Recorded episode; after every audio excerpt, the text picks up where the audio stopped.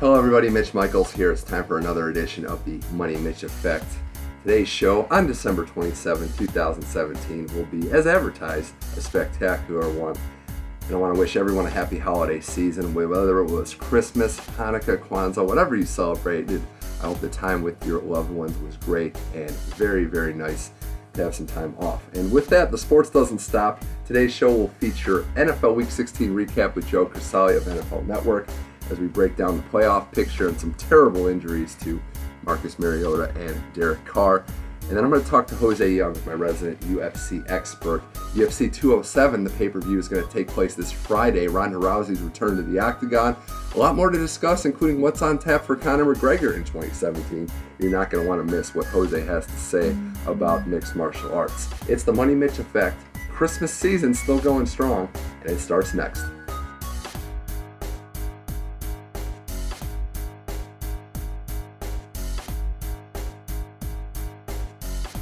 All right, now it's time to recap Week 16 in the NFL on the Money Mitch Effect. And with that, we welcome back to the show reoccurring guest, Joe Crisali. Joe, welcome back to the show. What's up? Happy to be here. We're Skyping this call on a Monday, uh, day after Christmas, Monday Night Football about to get going. Uh, I appreciate Joe coming on the show. We're going to start. It was doom and gloom for a lot of teams and a lot of players this past Sunday, Joe, but we're going to start with a positive, and that's history not being made there will not be an 0 16 team this year. Browns beat the Chargers, and uh, yeah, I'm pretty excited about that one. I don't know how you feel, but it got me in the mood for Christmas. Uh, Browns getting their their uh, first win was pretty insane. The office erupted. Everyone was pretty pumped to see the team win. That Lions team is very, very happy that they got to keep their 0 16 record intact. You know, I'm just from a Browns fan perspective. I think we were just, you know, we didn't want to tarnish the legacies of Jon Kitna and Dan Orlovsky. You know, that legendary yeah. team. Why would we ever try to compete with with that? But it, it, in all seriousness, the Browns knew this was it. This was their last chance because they're probably even with Pittsburgh resting. They're probably not beating Pittsburgh next week. They threw the kitchen sink at the Chargers. And it kind of says more about the Chargers, if anything, Joe. The team that has some good players, some promise. Just fell apart down the stretch, and I think it starts with what Philip Rivers is playing, arguably the worst football of his career. Had another couple turnovers yesterday, and the Browns were able to just come up with the win. I like what Hue Jackson said after that. He was like, you know, this could be a start of something really great. you beat you beat a garbage Chargers team, and you, your quarterback got hurt, and your team has glaring holes in every position. So I don't know exactly where you see that start. Hey, I'm excited. But hey, they could beat the Steelers next week. Steelers are probably going to best Big Ben and Brown, maybe even Bell. Hmm. So they're going to be going against Landry Jones and DeAngelo Williams, so they might have a shot. Maybe. Oh, I wouldn't hold my breath there, and I do. I'm I'm intrigued to see what kind of dangerous exotic adventure Hue Jackson's ready to take this now one and fourteen team on. It's, it's a glorious one and fourteen. glorious too, and and it wouldn't have been a Browns game without RG three getting injured. So I'm glad he kept it consistent with that. Yeah, stay true. Stay true to it. Well, the Browns are one and fourteen. We'll move on to the more important games, but I just had to get that in there. And one of the games that actually took place on Christmas, Joe, one of the best games I'd seen in a very long time. This NFL season's been full of a lot of poor football, but Steelers Ravens was pretty dynamic, and Pittsburgh got the win 31 27 at the, in the final 10 seconds with Antonio Brown reaching across the goal line it's up there for me in one of the best games, and it showed me why Pittsburgh is as dangerous and as well respected as they are, Joe. Because when their offense is on, they can score at any times of the game, and they are feared by absolutely everyone. Yeah, absolutely. That game was so back and forth. the beginning of the game, Steve Smith scoring a touchdown. You got the uh, Big Ben throwing a touchdown to what's his face, Xavier Grimble. Mm-hmm. That was to open the game. There's just so back and forth, and then towards the end, Steelers had the lead, and then Juszczyk just plow trucks over that guy. yeah. Gets in the end zone, and then there's a minute left, or a little over a minute left, two minutes or whatever, and everyone's thinking, "Oh my God, is that too much time for for Big Ben to come back? Is that enough time?" And they just drive right down the field, and he. You got to know if you're the Ravens that they're, they're going to throw it to Browns, and think, they did. Yeah. And they, that was so crazy that game. If he doesn't reach across the goal line, it probably ends, right? I mean, there was no timeouts left. They're stopped. I don't think they get another snap off. Yeah, no, and also on the play too. There's uh, no face mask call on that. the guy was Eric Weddle had his fist inside Antonio Brown's helmet, It's a little. pulling it in the other direction to try and get him out of the end zone. It's a little shocking to see big players making big plays, and for Baltimore now out of the playoff picture, getting eliminated in dramatic fashion. It to me, this game was a microcosm of their season because for about five minutes in till about five minutes left in every game, they were as good as anybody. But they had trouble starting a couple of these games and finishing a bunch of them. The losing streak in the middle of the season, and then this one, just not enough whether it's skill, whether it's mental toughness, but they weren't able to finish a lot of these games. And as the margin is very thin in the NFL, they're on the outside of the playoff picture now. Yeah, that's just how it goes in the hmm. NFL. You Yeah. can't execute, start games, or finish them. That's that's, that's what happens. Especially when you're facing a team as good as the Steelers. The only thing the Steelers need to improve on, I'd say, for the playoffs is their defense. But their offense is just so lethal that they can hang with anybody. Yeah, and especially with the current climate right now of, I'd say, quarterbacks that are going to be starting AFC playoff games. I think you Yeah, gotta oh like my your goodness. chances if you're Pittsburgh. We're gonna have a Matt Moore versus Tom Savage game wow, at one I, point, maybe. I can't wait for that. I can't wait for Matt Moore versus Tom Savage for the right to play Matt McGloin. That's just what I think about when I think about playoff football. Is those three guys? That would be incredible. Well, Except it would also be horrible to watch. Oh yeah, it would be it would be uh, like torture for, for a lot of true football fans. But we'll get through it with Joe Crisali on the Money Mitch effect. The sad part of Saturday, Christmas Eve, which was the day they had the full slate of games, Joe, was the injuries to two of the most promising young quarterbacks in the NFL, Marcus Mariota and and Derek Carr, both leaving the games with injuries. Both had broken slash fractured fibulas. In Mariota's case, it was much worse. But for Carr and the Raiders, viewed as equally bad because that was their playoff hopes, pretty much in a nutshell. It's one thing to see anybody get injured, Joe, but to have it be these guys, these important young faces on teams that had and still do have playoff aspirations in some cases, I think it's just backbreaking, and it was probably the worst thing that could have happened. It's definitely the worst thing that could happen, especially for the Raiders. Like you're in second place in the conference, you're riding high into the playoffs, and all of a sudden your star quarterback just goes down with a broken leg. Like that's the worst case scenario. And then you got Mariota. They were fighting for a playoff spot. Had they won, they would go into this final week 17 against the Texans, battling for the division. But we all much would have rather seen Marcus Mariota in the playoffs than Tom Savage. But Yeah. that's neither here nor there. But um, as far as the Raiders, the part that annoys me the most is that you're going to have to listen to Raiders fans say, "Oh, well, we we would have been won the Super Bowl had we had Derek Carr." There's always going to be that "what if Derek Yeah. Carr was there." What? How good would they have been? I personally think they would have been a one and done team. Hmm. I think they're going to be a one and done team if they even win a game with Matt McGloin in the playoffs, depending on who they play. But I guess we'll just we'll just have to wait and see. Yeah, I think I think you have a couple people in mind. I, I can envision a couple Raiders fans in particular saying those exact same things. But I do agree with you. I think the Raiders.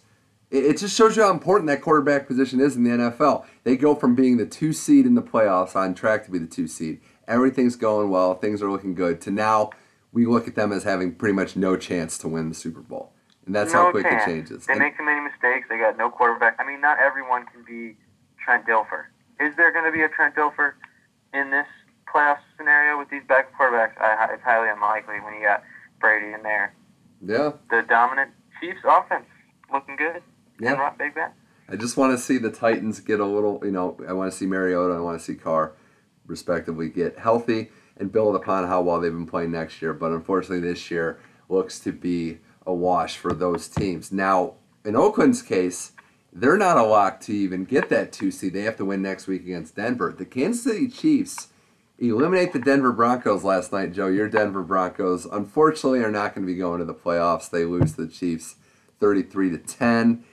Denver, man, I want to start on their side first, Joe. They, I don't know what it was the last couple weeks of the season, but the wheels on the bus just fell off. Like for whatever reason, this team that was brimming with confidence was looked like a shell of themselves in the last couple weeks of the season. What do you think the one thing that you could point to and be like, this is why they haven't made the playoffs is this year? If you're looking at positions, offensive line, Yeah. if you're just thinking about it, they just didn't have it. I mean, the defense wasn't there. They were missing Brandon Marshall, their anchor, linebacker, and T.J. Ward didn't play in the last game, and Kansas City had a great offensive game plan. They pretty much eliminated Chris Harrison, Aqib Talib, and Bradley Roby right off the bat, and uh, Travis Kelce just tore them apart.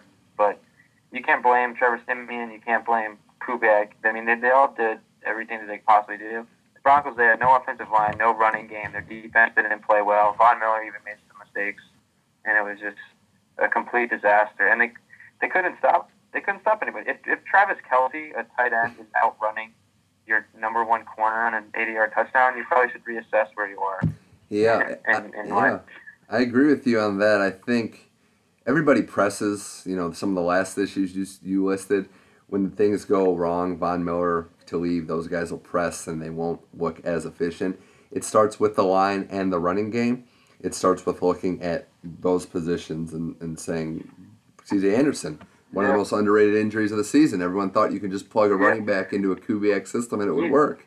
It didn't work that way. Everyone expected Devontae Booker to go in there and just be a great running back, but it didn't work out because I mean you can't depend on a rookie like that. Not everyone can be Ezekiel Elliott. I mean now Justin Forsett in there, and that's he's not doing anything. But you can't blame them. Also, they got nowhere to run. The offensive line is terrible. They got well, Kuhn, Stephenson, Garcia, and Schofield. They all should Wow. not be on the team next year. So.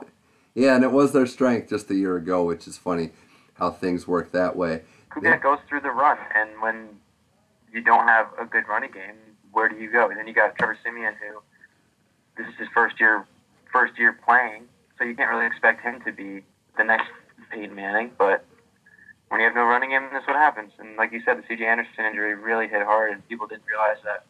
Yeah, when you look at the Chiefs too, they kept the ball in between the tackles, pretty or in, in the middle of the field, I should say, using Kelce, using Tyreek Hill out of the backfield, getting him in space, so the corners couldn't necessarily lock anyone down.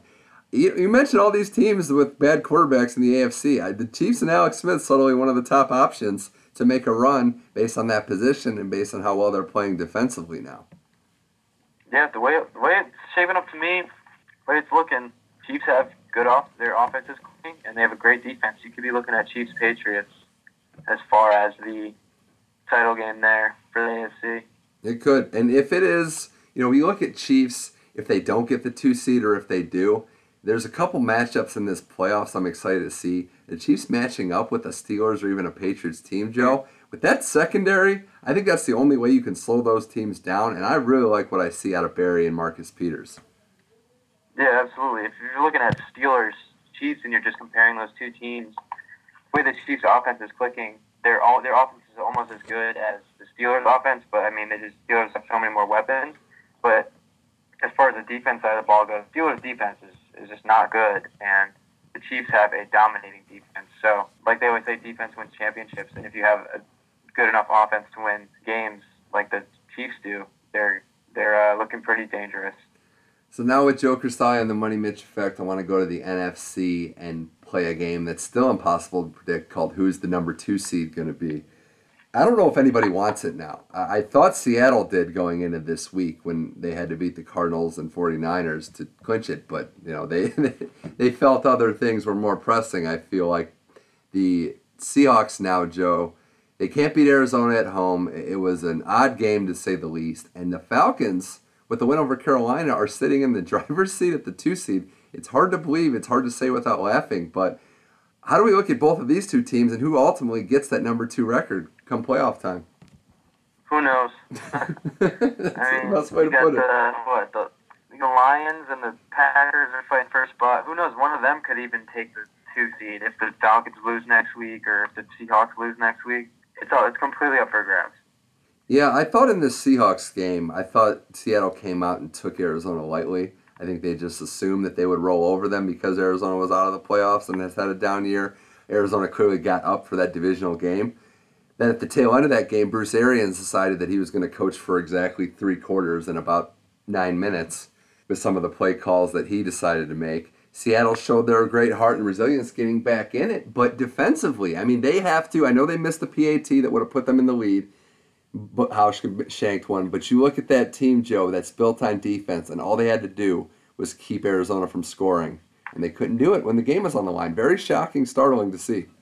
Yeah, you got to think too. They're uh, main man on defense, Earl Thomas, is out, and it Yeah. makes a huge difference. We've seen it before when he missed games earlier this season. They were not playing well on defense, and it's happening again right now. How many? In- yeah. How many injuries can this team take? Now Lockett's down. I mean, they are just Yeah. getting ravaged on both sides of the ball.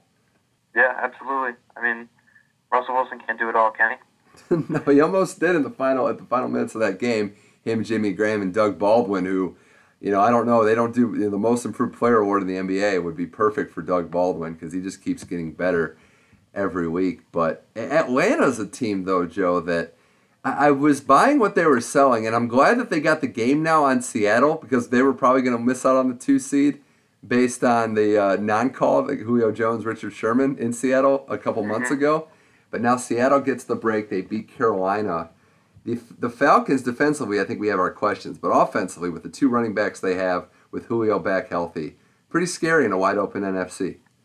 Yeah, I mean, it all just depends on how their defense plays, and if Matt Ryan can just continue to not turn the ball over. But we haven't seen the Falcons in the playoffs in a while, so who knows how that's going to go. I thought the Carolina game was interesting. I know Carolina's done, and they've you know they look good against the Redskins as a spoiler, but they're out of the playoff picture. But it was revealing to me seeing them balance their offensive attack. It wasn't just Ryan throwing the ball out all over the place, and it was a defense that, while not great, looked looked pretty solid. I think Atlanta could be a sleeper in this NFC playoff picture.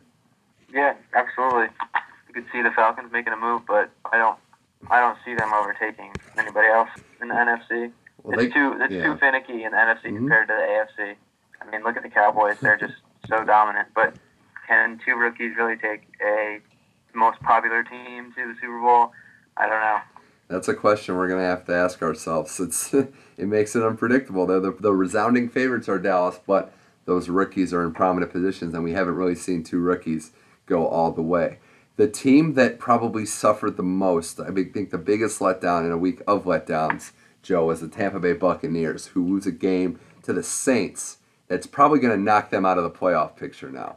31 to 24, they lose. Tampa Bay, with all this momentum riding high, lose a close one in Dallas, and then drop this game to the Saints. Joe, was Tampa Bay overrated? I think they're they're a good team. They just, like you said, they're pretty much cemented themselves out of the playoffs. Mm-hmm. They need a lot of help to get in, which probably isn't going to happen. All they had to do was beat the Saints on the road. I think you kind of can put the blame on Dirk Koetter, the coach, for deciding to just cause problems for no reason, benching Doug Martin just because he felt like he wasn't good enough Yeah, honestly. and that was just weird. causing some con- concerns in the locker room, I'm sure. And Jameis just didn't he didn't turn up when they needed him, and he's been there all season for the most part. But he threw those two picks at the end of the game, and it just didn't turn out the way they wanted it. I mean, the Saints haven't been good all season, but we've seen it from them before, being spoilers towards the end of the year. But um, for Bucks fans out there, there was all the hype surrounding them getting to the playoffs after after getting in that primetime game against the, against the Cowboys and almost beating them. But they lose those two games in a row, and here they are.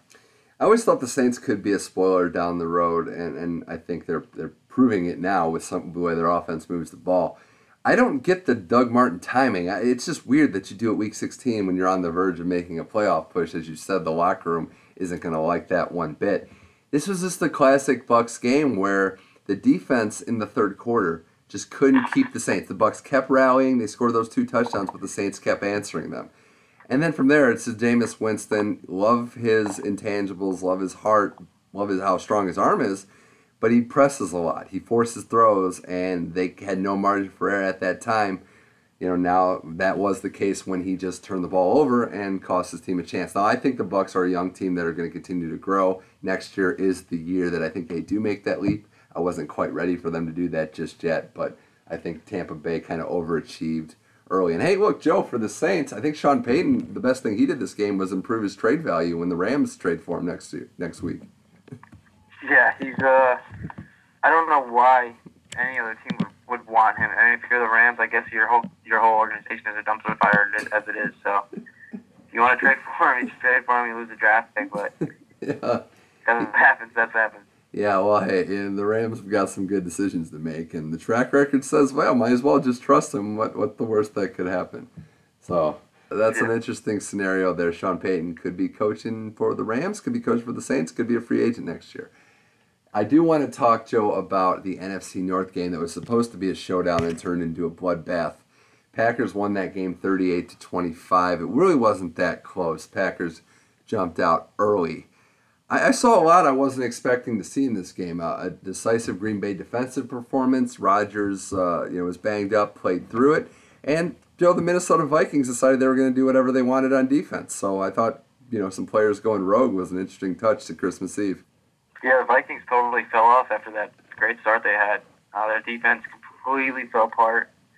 But you got to think, though, end of the season, division rival uh, game, anything can happen. Aaron Rodgers is one of the best quarterbacks in the league, so you know he was going to turn up in that game, Yeah, winning what is that, five, six games in a row. Said they were going to run the table, so five straight. they might. Yeah, one more to six. And the Vikings, it's funny, Joe, the last 10 weeks of the season, after starting out 5 and 0, Browns are the worst team in football, no surprise, now 1 and 9. But the Vikings are second at 2 and 8.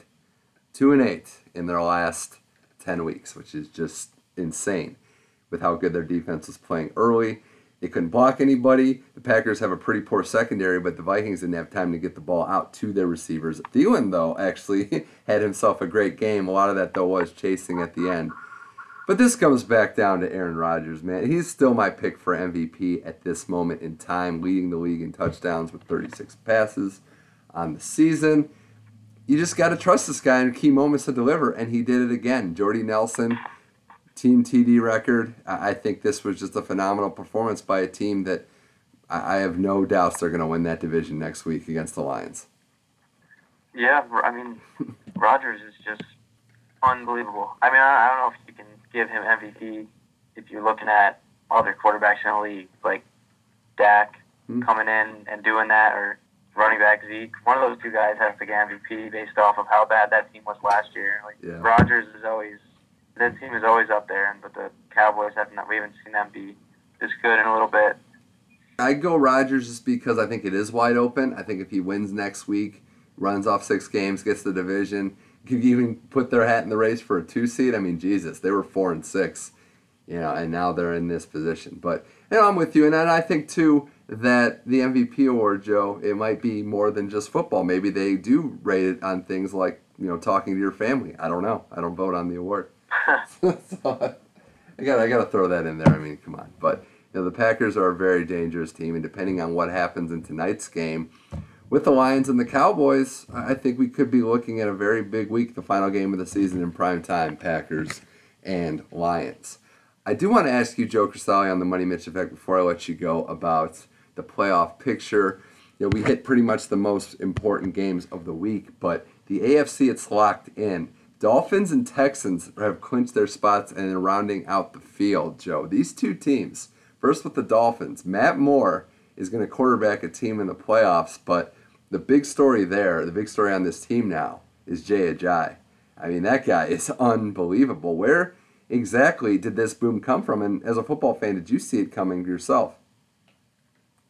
Absolutely did not see it coming. The uh, Dolphins' uh, offensive line deserves a lot of credit. They've kept Tannehill safe for the most season, aside from him getting hurt. And Jay Ajayi is who he is because of that offensive line. You have to give them a lot of the credit because who they have in there before? Arian Foster. Of the season, everyone thought Arian Foster was going to come in and be the guiding light for the Dolphins' offense, and it turns out that Jay Ajayi, their was it fourth or fifth round pick from last year, who is always seems to be hurt, runs off three or was it three or four 200 yard games in one season. Last week, gets 32 carries for 206 yards, and just completely runs all over the Bills and guarantees them a spot in the playoffs. But if you're facing the Dolphins in the playoffs, that's what your game plan is: shut down Ajayi and Mhm. force Matt Moore to throw the ball because we haven't seen Matt Moore do that like much at all, aside from when he threw four TDs against the Jets. But let's be honest, that's the Jets, and they're probably aside from the Browns one of the worst teams in the foot in uh, in football. So Yeah. You know, I was waiting for you to say that too. I think we haven't seen Matt Moore throw against a team that's actually competent. He hasn't had to do that, and that's going to be the true test. But with the Jai, with a highly priced defense that's playing well ish I mean, they're they're vulnerable, but they play. They show some flashes of being dominant. I think the way the playoff picture is, you don't know. I mean, they're probably you know we're looking at Dolphins Steelers rematch in Pittsburgh, and that could be one heck of a game. The Texans, man, I think this is a team where I do like the move Savage over Osweiler. Osweiler was as bad of a quarterback as I'd seen in a very long time, but I don't know what he has, Joe. I mean, I think it's too early to say that he's going to be much of anything at the quarterback position. I don't know how if Lamar Miller's hurt, this team could have any chance of making any sort of run in the playoffs. Yeah, I don't think that they can make any kind of run as far as who they have. It just doesn't like the talent just doesn't seem to be there, and I know they're winning some close games, but that division is awful. They're they're getting to play the Jaguars and Colts twice a year. I mean, it, it helps. It helps to have those games.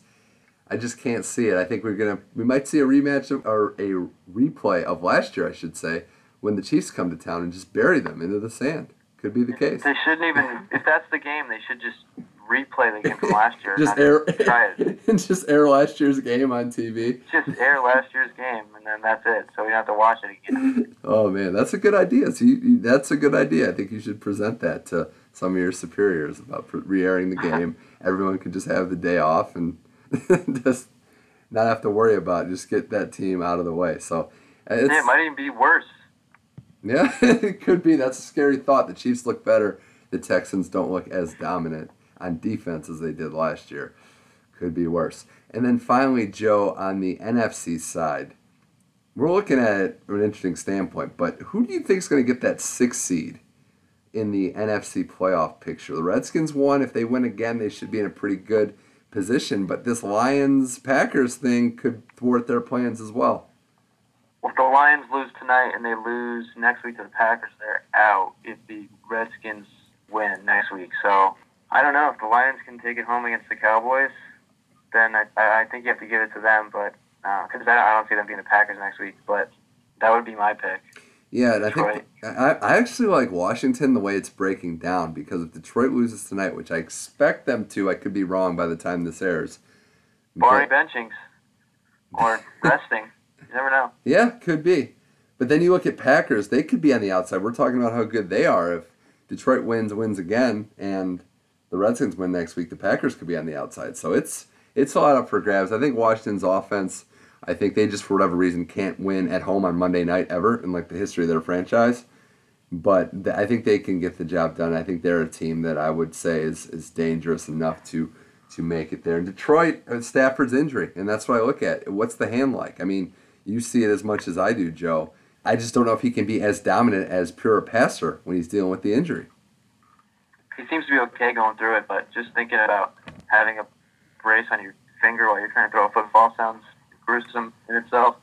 Yeah, well, we continue to look and watch football and monitor how these guys are doing, and I think Stafford's shown he's a gamer. He's willing to play through the pain, but everyone's human, and I think that's part of it. They can't run the football. Their defense is efficiency-wise one of the worst in the league. I think that's shocking to some, but if you watch the games, you see that Detroit has issues will they be able to make the playoffs and, and hold the fort down? Who knows? But before I let you go, Joe, uh, is this almost all for naught, especially in the AFC? Should we just pencil the Patriots into the Super Bowl with how well they're coached and how well Brady's playing?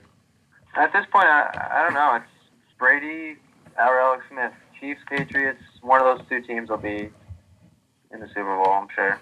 If it, I mean, you can say Patriots if you're if you're a betting man. Yeah, I think that's going to be a good game. I want to see that played this year with the with the weapons that the Chiefs have now.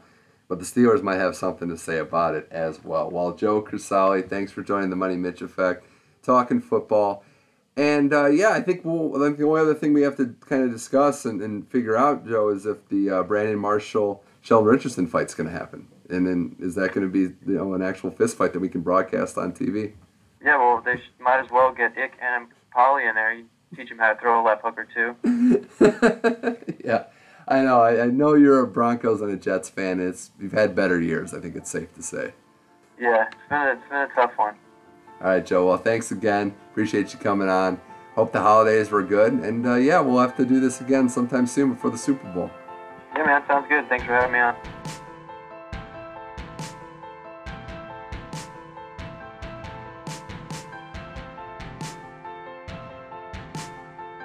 Always a good time talking to Joe Crisali. He knows his stuff. He, he provides a nice insight that mixes analysis with humor.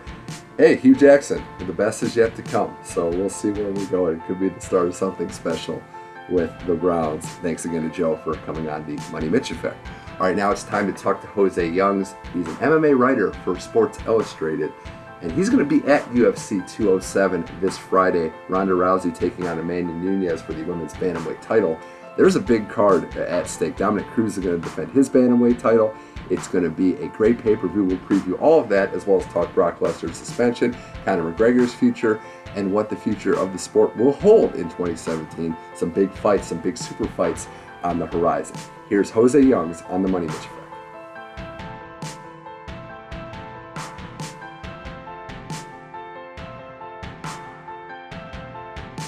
All right, now joining the Money Mitch Effect, returning guest now officially, Jose Youngs, an SI UFC MMA writer. Jose, thanks for rejoining the show. Hi, I'm happy to be here, Bob. Thanks for having me on again.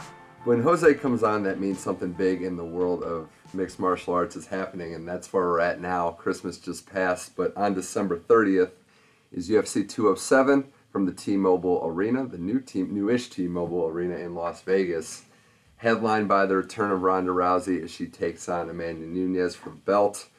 And we'll get to the we'll get to the fight card in its entirety uh, toward the end of this interview. But Jose, what does it mean to you, Rousey's return to the octagon? And kind of add, to add to that, were you ever worried or thinking that she might not come back after how she went out? I knew she would return. Uh, she's been a competitor her whole life. And I think it was more of a question of when, not if. I knew it was going to be a long time. I, I expected her to take at least a year off, which got kicked in the skull. Mm-hmm. Uh, she did have three fights in nine months, and I don't care who you are, that's rough even for Ronda Rousey. For what it means, I mean, she wins the most dominant female fighter of all time. Uh, she was running through people, beat them in less than 30 seconds. So the fanfare is there. You definitely hear more buzz about this from the casual fans, It's always good because uh, MMA deserves to be broken into the mainstream. So I'm happy she's back. Whether how you feel about her, positively or negatively, uh, she definitely has left an impact in the entire sport. And it is good to have athletes like that back in the world of MMA. Right. It does bring eyeballs. We mentioned it with McGregor, with Lesnar, with Jon Jones. Those are, are big names that draw in the casual fan. And I'm with you. I think this is, you know, the second, maybe the final act of, of Rousey's career. I'm intrigued to see what it's going to look like. She was that dominant, just otherworldly fighter. What that will mean now, having fallen back to earth, having taken some time off, fighting a really game opponent. So like I said, we're going to talk about that all uh, in a bit. I just wanted to get your initial reaction to uh, her return. We do have some housekeeping, though. It is the end of 2016, and I want to get your thoughts on a couple things in the world of mixed martial arts. First thing I want to talk to you about, Jose, is we finally got a verdict on the Brock Lesnar suspension, a $250,000 fine uh, for two failed drug tests. He was forced to give back, you know, about 10% of his purse. The fight with Mark Hunt is ruled now a no contest. With this closure, what can we say as a recap to what happened with Lesnar's suspension, and if there is a possibility of him fighting again in the UFC? I mean, none of it is a surprise. I mean, as soon as he got popped, I was expecting 10%, one year suspension. If he ever fights again, he can fight in July, so that's only, what, seven months away? So mm-hmm. he fought in July, he'll fight again in July it is what it is. I fully expect it. I don't know if he'll ever fight again, especially because he takes like twenty million dollars just to show up in the WWE, and he's a, he is a mercenary, as they call him. He considers it a job, not really what he enjoys to do. So it is exactly what I expected. In terms of like, it might hurt the casual audience, but it's not like he came and dominated. He's not going to win the heavyweight championship anymore.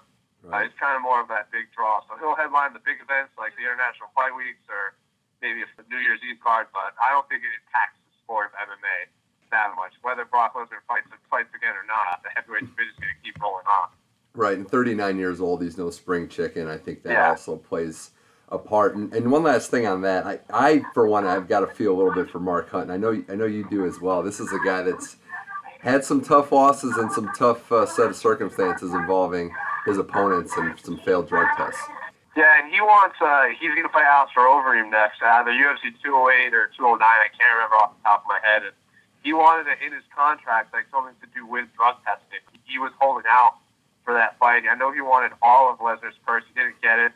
Mark Hunt obviously thinks Brock Lesnar's suspension is uh, is is not enough. A lot of people tend to agree, and if anybody can be upset, it is Mark Hunt, especially because he did fight Frank Mir, he did fight Dick Silva, and they did fight Brock Lesnar.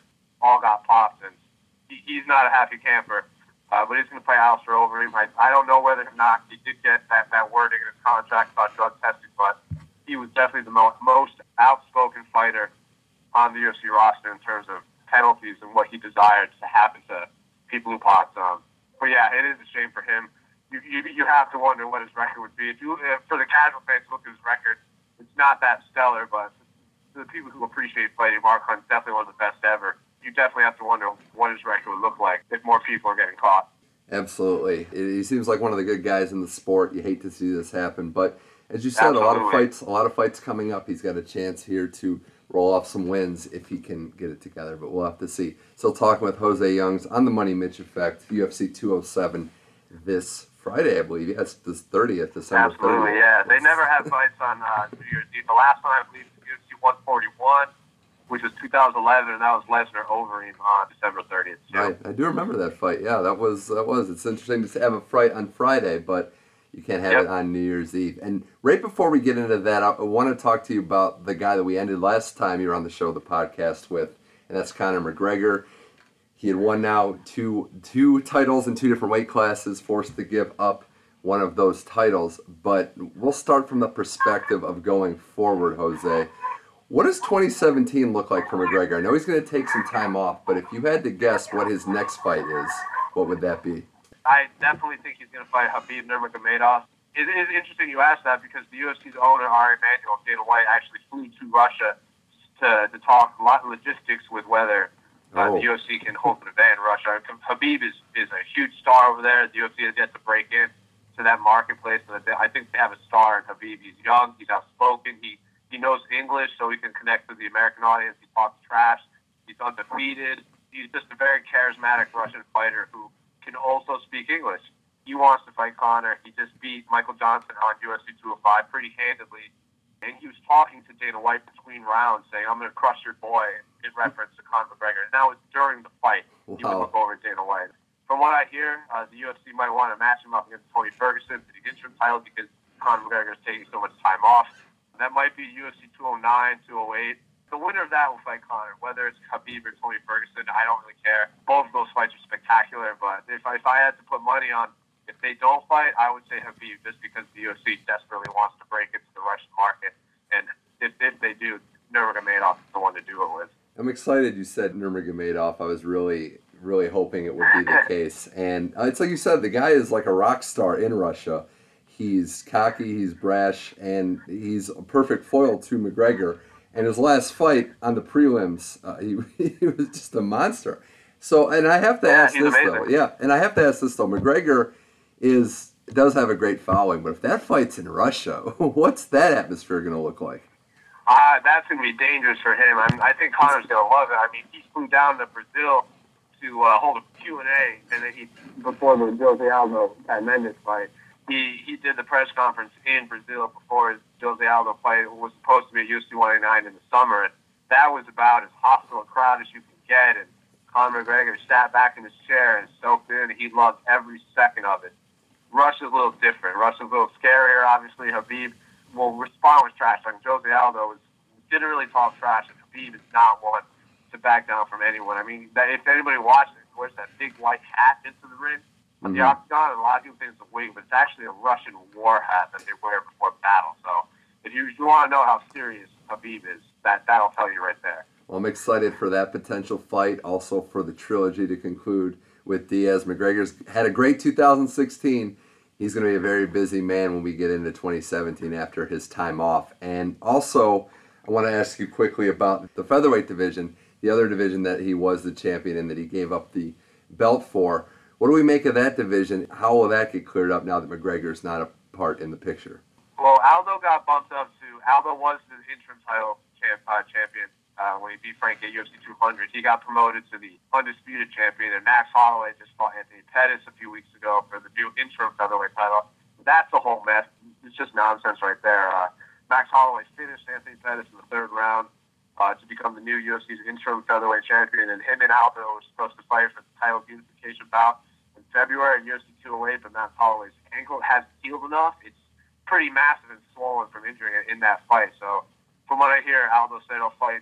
He, he'll take the fight in March, maybe April.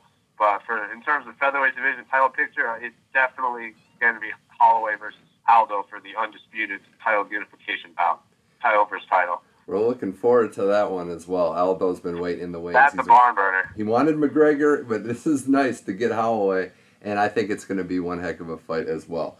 And that's probably in terms of just skill versus skill, Holloway versus Aldo is about as competitive as you can make in the UFC, let alone the featherweight division. Oh yeah, I can't wait for that as well. But now it is time UFC 207 to talk with Jose Youngs on the Money Mitch Effect, SI writer for the UFC as well as other MMA stuff. And Jose, this is an interesting fight, but the first bout that I want to talk about is one that's not going to happen. And the news broke earlier this week that Werdum and Velasquez is not going to fight because Cain was deemed unfit to fight by the board. Right. I, am still. I mean, I- it's been a while since we've had something like this so close to a fight. What's your take on the timing of this announcement and just how bad Cain's situation is? Well, it's an interesting time because, like you said, it hadn't happened for a while, but it actually happened at UFC 205 when Rashad Evans was supposed to fight Tim Kennedy in New York in November, and the New York State Athletic Commission actually deemed Rashad Evans uh, unable to compete like days before the event. And that was the New York really stepped up and didn't allow him to fight. And I think because New York did that, a lot of spotlight was shown onto the athletic commission. So allow athletic commissions aren't going to allow these third fighters to compete like they did in the past. And Cain did give an interview and said that uh, his back so hurt that he actually has surgery already lined up for after the fight. It's to the point where if he stands for 10 minutes, his leg starts to shake and buckle and from the pain. And if you can't stand for 10 minutes, I don't know how you can fight for 20 for 15 minutes against a former heavyweight champion, one of the biggest fight cards of the year. So uh, I think rightfully so. The Nevada Athletic Commission determined Cain was unfit to compete because, like I said, if you can't stand for 10 minutes just standing still, I think that's the definition of yeah unfit to fight another human being.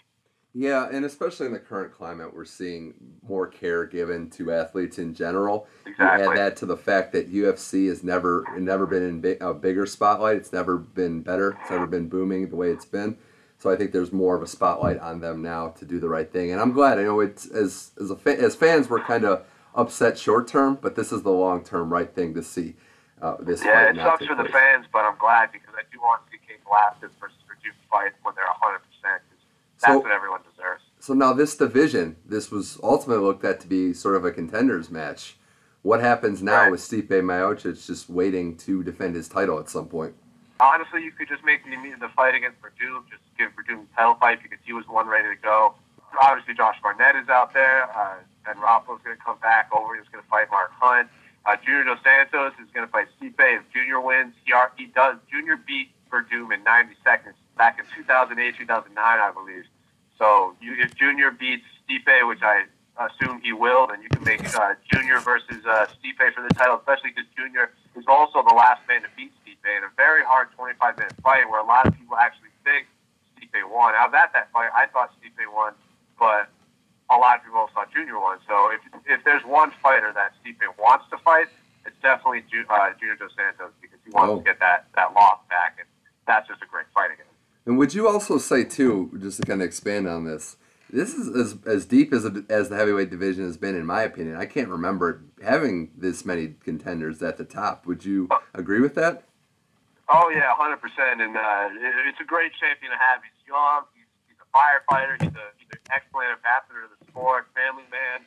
Just a very nice human being, and he also just happens to be the best heavyweight in the world. So yes, in terms of the heavyweight division, this is about as competitive and exciting as it's been. They did have that run in like 2008, 2009 with Frank Mir and Brock Lesnar and Shane Carwin were just throwing heavy bombs at each other. But in terms of depth, this is definitely the most exciting it's been in a long time.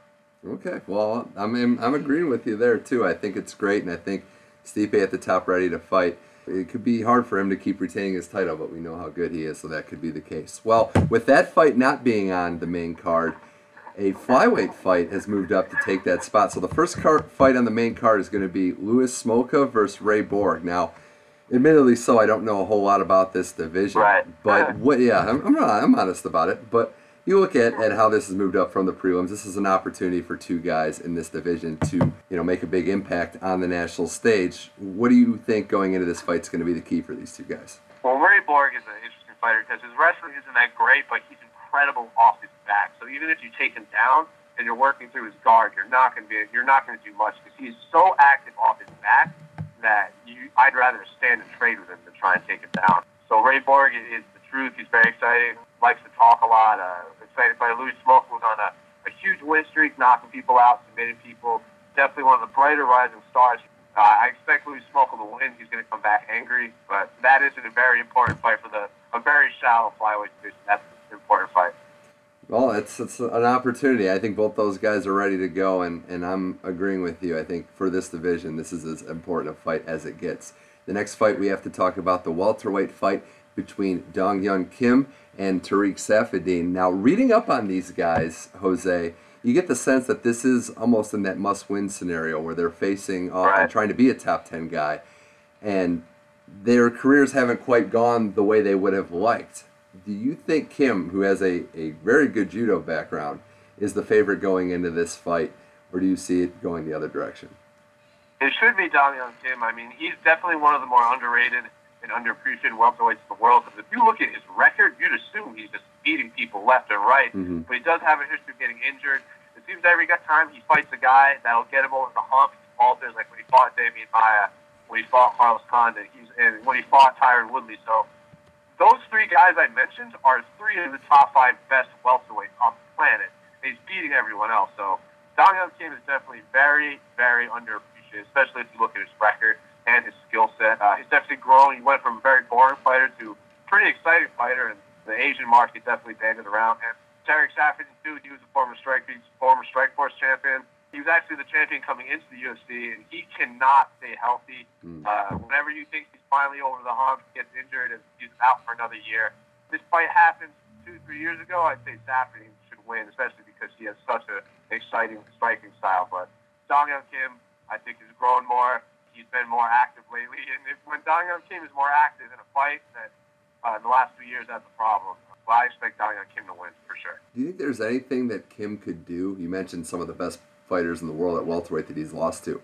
Is there any way that he could figure out a way to beat those guys, or is he plateaued as to what I his think he he got into the he fell into this thing where he knocked out two guys back to back. Mhm. Uh, knocked out Erick Silva in spectacular fashion. Knocked out John Hathaway in one of the most spectacular fashions. And he thought he could knock anyone out. And then he tried that on Tyron Woodley, and it failed. So he has to go back to the drawing board. He just has to go back to what made him great. Because if he can do that, he can beat anyone. Well, yeah, I think I think that's something we'll have to see too, because this is a guy that has uh, the skills and has the track record. But you know, let's see. This is it. This is the first of a couple of fights he has to start reeling off, and we'll we'll monitor that.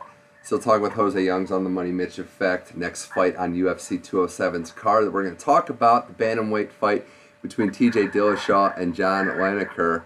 I'm actually really intrigued by this one, Jose, because Dillashaw at just 13 and three is an interesting cat to figure out and he is a former bantamweight champ. I do, you know, I'm studying up on him, Jose. I watched the fight where he beat Renan Barao, and one of the most bloodiest beatdowns I think I've ever seen. But this is an interesting one. I don't know much about Lineker. He's he's 29 and seven. It's been an odd career. He's not cutting weight anymore. He's no longer trying to be a flyweight. Do you think he's got the game to beat Dillashaw, or is Dillashaw too much here? Well, Lineker hits harder than almost anyone below 155. He was a flyweight, but he kept missing weight. Jumped up to 135, still missed weight. So until he hits 135, I'm not ready to call him a title contender because he hasn't yet proved he can make the weight in two fights in a row. Dillashaw should win. He is the former champion. He did beat Renan Barao in two of the most dominant beatdowns I've ever seen. Uh, when he won the belt at UFC 157 and when he beat him at UFC on Fox in Chicago in July. He is the better fighter. A lot of people think he actually beat Dominick Cruz in Boston last year when he lost the belt. I think he is the best fighter not named Dominick Cruz at 135 pounds. But if, if Lineker can beat TJ Dillashaw, it proves that he can hang with the with the guys who can avoid his death uh, of a right hook and his uppercut, and he can take damage like no one else. Watch that Francisco Rivera fight. He got punched clean on the jaw at least four times in a row, and he still knocked his opponent out. So Oh. John Lineker is the truth. He, he's definitely an exciting fighter, but again, he needs to make weight. But at the end of the day, I think TJ Dillashaw is the best bantamweight in the world, not named Dominick Cruz, and I really want to see them run that back because TJ Dillashaw should be fighting for the belt, not who we're going to talk about later on. But Yeah. I think that Dillashaw already ha- should deserves the title fight right now, and this fight is just uh, another another speed bump that he's going to have to go through to get his rematch with Cruz. He lost that fight to Cruz by split decision. And reading up on Dillashaw too, with all due respect to Lineker, the thing that everyone raves about Jose is his cardio. Are, are you on that same Right. train that he's just as good as anyone cardio wise as there is in the octagon? Dillashaw? Yeah, Dillashaw is he's moving all the time. He trains in Denver in that high altitude of that state of the art team elevation gym. So yeah, outside of the champion, TJ Dillashaw could fight tw- probably fight 20 rounds in a row and he could go. And he has an excellent striking coach in Duane Bang Ludwig. So in terms of just a perfect fighter, TJ Dillashaw is definitely up there. He grew from a simple wrestler because he entered the UFC as a wrestler. So he had the wrestling, and then he just all of a sudden became one of the best strikers on the planet. So TJ Dillashaw is unbelievable. And Dillashaw versus Cruz in terms of just skill, martial arts versus martial arts, that is about as high level as you can get in terms of mindset, footwork, striking, grappling. That is about as even a fight as you can make. That fight needs to happen. I want to see it too, and I think it is only a matter of time before we see it for that bantamweight belt, which coincidentally enough, enough Jose is being defended on this card. Right. The next fight to talk about Dominick Cruz, the champion, at 22 and 1, takes on undefeated 10 and 0 Cody Garbrandt. All right, there's a lot to talk about with this fight, and you kind of let into it at, at first. A lot of people, including yourself, are saying Garbrandt doesn't deserve this shot. Why do you think that's the case? Why do you, why don't you think he deserves to be in this position? Well, I think he like he deserves it. I just think he might have been bumped a little. Mhm. He should he could be fighting in, a, in, a, in another year. He should be fighting for the belt. But he talks a good game. He's charismatic. He dresses well. He's a handsome guy. So he definitely draws attention from the from those those casual fans. And he he- like when when Cruz fought Dillashaw, Dillashaw didn't really exchange in the trash talk that Cruz wanted to, and Cody Garbrandt does, and that's what Dominick Cruz needs. He needs a rival that can match Yeah. him mentally and skill wise. So he definitely deserves it, but Dominick Cruz wins. Dominick Cruz is the greatest bantamweight of all time. I don't see anyone taking that belt away from him, not named TJ Dillashaw. So Dominick Cruz should win this. Yeah, Cody Garbrandt hits like a Mack truck and can knock anyone out, but can't knock out what you. Yeah. Dominick Cruz does have the record for least amount of strikes absorbed in his UFC career. Wow. Uh, definitely one of the better defensive fighters in terms of head movement and footwork. So Dominick Cruz should win. I just think Cody Garbrandt might not be ready at this point in his career, but they should. They'll they'll fight again. Uh, Dom, Cody Garbrandt's very young, very new in, in this game, and it's only a matter of time before they lock horns again. You know, I just wonder too, Jose, if this is more along the lines of uh, almost like a, a professional wrestling storyline where it's Cruz versus the team alpha male team. Like Right. he wants to just gut out the entire roster, and Garbrandt taking advantage of the fact that Cruz has had success against his guys. Urijah Faber at the top of the list, obviously the owner of Team Alpha Male. But I'm with you. I don't know that he's ready yet. And Cruz is as good a trash talker in any sport as I've seen. Just so cerebral with what he says, and you know, dropping the lines of "I've got houses thanks to your team," talking about Garbrandt. And I Cody. Garbrandt's only gone the distance once. Now it's three rounds. Dominick Cruz goes five rounds almost every single fight. So the question out there about Cody Garbrandt's cardio is, is definitely there. So, like I said, if he can touch Dominick Cruz on the chin once, it might be a short night for Dominick Cruz. But at the same time, Cody Garbrandt's going to have a real hard time making that happen. And I guess the only other thing to ask, and I know I'm, it's more playing devil's advocate. I don't think Garbrandt's going to win, but at some point, Cruz, who hasn't lost since 2007, Jose, he's battled injuries. He's overcome more than any UFC fighter probably ever. Do you think that'll eventually catch up to him? If not now, maybe down the road. I think most fighters it would, but Dominick Cruz is the most mentally strong fighter I have ever come across. And when he tore his ACL for the second time, he said the question was not will I come back, it's let's get working now. When he tore his groin after that, his first question was when can I start training again? So most fighters, yeah, it would take a toll, but Dominick Cruz is the most mentally strong fighter I have ever come across. And when he gets injured, there's no question in his mind. It's not well, if you would have asked him, oh, when he tore his ACL, it's like, will you fight again? It's not. He's not. It's not. Will I fight again? It's when am I going to get my belt back? So that just shows what kind of fighter he is. So yeah, it's not gonna. I don't think it'll play a factor in his mind. And he got his belt back too. He backed it up, and and as you said too, we talked did. about this before. Probably the best announcer, and probably the best commentator that Oh we yeah, have as a absolutely. UFC fighter. He's my favorite for sure. All right, well, Jose Youngs on the Money Mitch effect. It's time for the final fight on this card, co-main event with this bantamweight fight, but it is the women's bantamweight title, Ronda Rousey versus Amanda Nunes. And we mentioned Rousey a little bit off the top. I want to start the preview, Jose, with Nunes. She's 13 and four. She's been a little inconsistent in her career, but absolutely dominant in winning the belt from Miesha Tate. Should we expect that to continue in this fight and beyond for Nunes to be dominant, to be more consistent, or do you think those old bad habits will rear their ugly head? It's tough because Amanda Nunes, even when she loses, she's winning at the beginning of the fight. Like she was dominating Cat Zingano in the first round. That could, that was a 10-8 round. She had full mount Cat Zingano and was raining blows on her skull. Cat Zingano survived. Amanda Nunes blew her gas tank. Her next fight, she beat Sara McMann. She submitted her, and then she fought Miesha Tate, and she crushed her in the first round. But if Miesha Tate had just survived, maybe another round and a half, then the question of whether that cardio would, would kick in would, is, is there.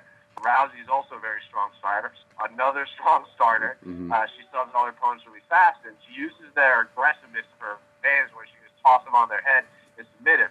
You saw Holly Holm not play the aggressive game. She was back on her heels. She wait, she baited Ronda to come to her, and she took advantage of it. Amanda Nunes isn't like that. She goes forward with heavy bombs and tries to take you down and mount you.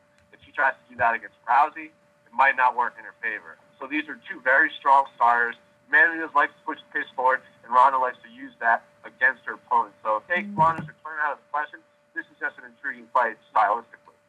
Yeah, I'm also intrigued to see, like you said, Nunes and Rousey like to start fast and start aggressive. From Rousey's perspective, Jose, and she hasn't fought in a while, as someone that follows the sport uh, from a technical perspective as yourself, what's maybe the one thing that you want to see from her early to let you know that she's back to being that good fighter? What's something early in the fight that you'd like to see her do?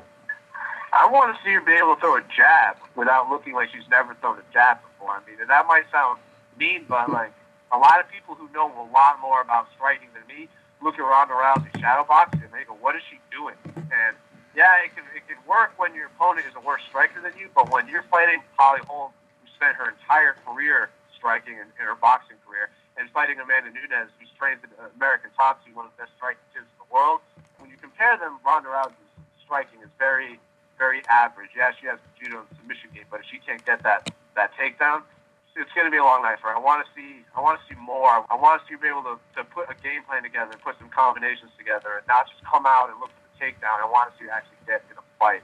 And if she can take a few punches and walk through them and keep her composure, then then we'll know Ronda's back. But until then, she's not doing any media before the fight, which is weird.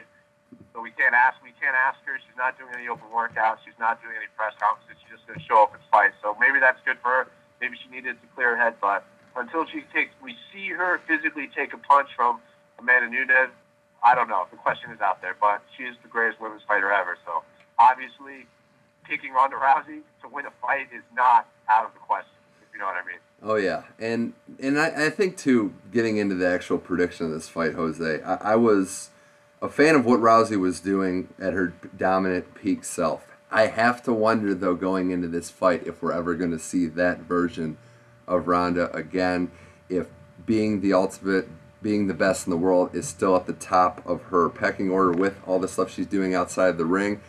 And I have to say too, looking at it from another perspective, any sport there is, becoming champion is one thing, but now she's got to go back and chase the belt again. I don't know. I'm leaning actually Nunes on this fight. I'm not sure where your head is, but that's just kind of where I'm thinking right now. Yeah, I don't. I don't think I'm going to have a prediction for this fight until the door closes. I mean, it's that tight. I'm like, I picked Holly Holm to beat Ronda, just, but I was picking Ronda the entire time until the stare down when Ronda kind of lost her mind, Oh, yelled at Holly Holm like, "Oh, Ronda's head's not in, in the right place," and then Holly ended up winning. We haven't seen much of Ronda, and she's very angry. I mean, she has a list of people who who pretty much dra- dragged her name through the mud after she lost. Amanda Nunes obviously talks some trash. A lot of the other women talk some trash. Uh, an angry Ronda Rousey is a very scary fighter. When she's fighting with a chip on her shoulder, she didn't have anything to prove against Holly she didn't have anything to prove against Mexico Hayes. She just went out there trying to try and dominate. When Ronda Rousey has a reason to fight angry and a reason to prove a point, that's scary. And I don't. We haven't seen that ever. So this is a whole new, different fighter than we've ever seen before. So this could be a, a short night for Amanda Nunes. That's for sure. Wow, you know that's the thing. This fight is very unpredictable, and and that's a good strategy. I think I called my hand a little too early, waiting until that door closes because you just don't know what's gonna what's gonna happen, how it's gonna be, and what kind of state of the mind both these fighters are gonna be in. Exactly, and Amanda is a very strong-minded person too. Ron is obviously a, a strong, a strong-willed person because she did come back. I mean, she didn't have to come back. She doesn't need to fight anymore. She's the greatest women's fighter ever. She had the belt. She lost it. Like if she never fought again, she'd still be the greatest fighter ever. But she came back. Good for her, and I'm excited. Absolutely. Well, Jose Youngs, thanks for joining the Money Mitch Effect. And uh, I believe, are you going to be there at UFC 207? 100%. I leave Wednesday. Wow, I'm excited for you there. You're going to have to, you know, fill us in, fill me in on uh, everything that goes down. I know it's uh, the Oh, new T-Mobile you know. Arena too, and I know you're excited to be there. Oh yeah, 100%. And uh, we'll have to do this again after the fight, and we'll we'll talk about the history we saw. No, absolutely. Well, Jose, safe travels, and thanks again for coming on the show. Appreciate it. Thanks, boss. Anytime.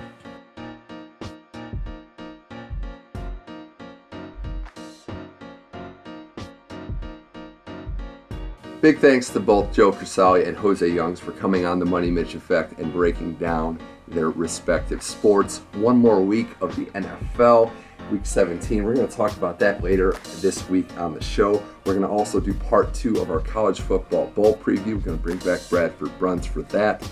Bowl season is in full full beast mode, and I am doing awful on my picks. Hopefully that turns around. And we will also be recapping UFC 207. We're going to expand on what Jose said. I think a lot of those predictions are going to ring true, but there's a lot that's going to happen in the UFC world, as well as NBA, NHL storylines, and tennis. Australian Open starts next month, only a few short weeks away. Thanks again for listening to the Money Mitch Effect, which can be found on iTunes, Google Play, and SoundCloud. Remember to follow me on Twitter, MoneyMitchM21, for sports takes and other celebrity gossip. Just kidding, I don't really gossip, but you know, some other takes in the entertainment world as well. Thanks for listening. Hope you have a great New Year's if I don't hear from you again. Thanks for listening. Money Mitch Effect signing off. Keep watching sports. It's where the fun's at, people.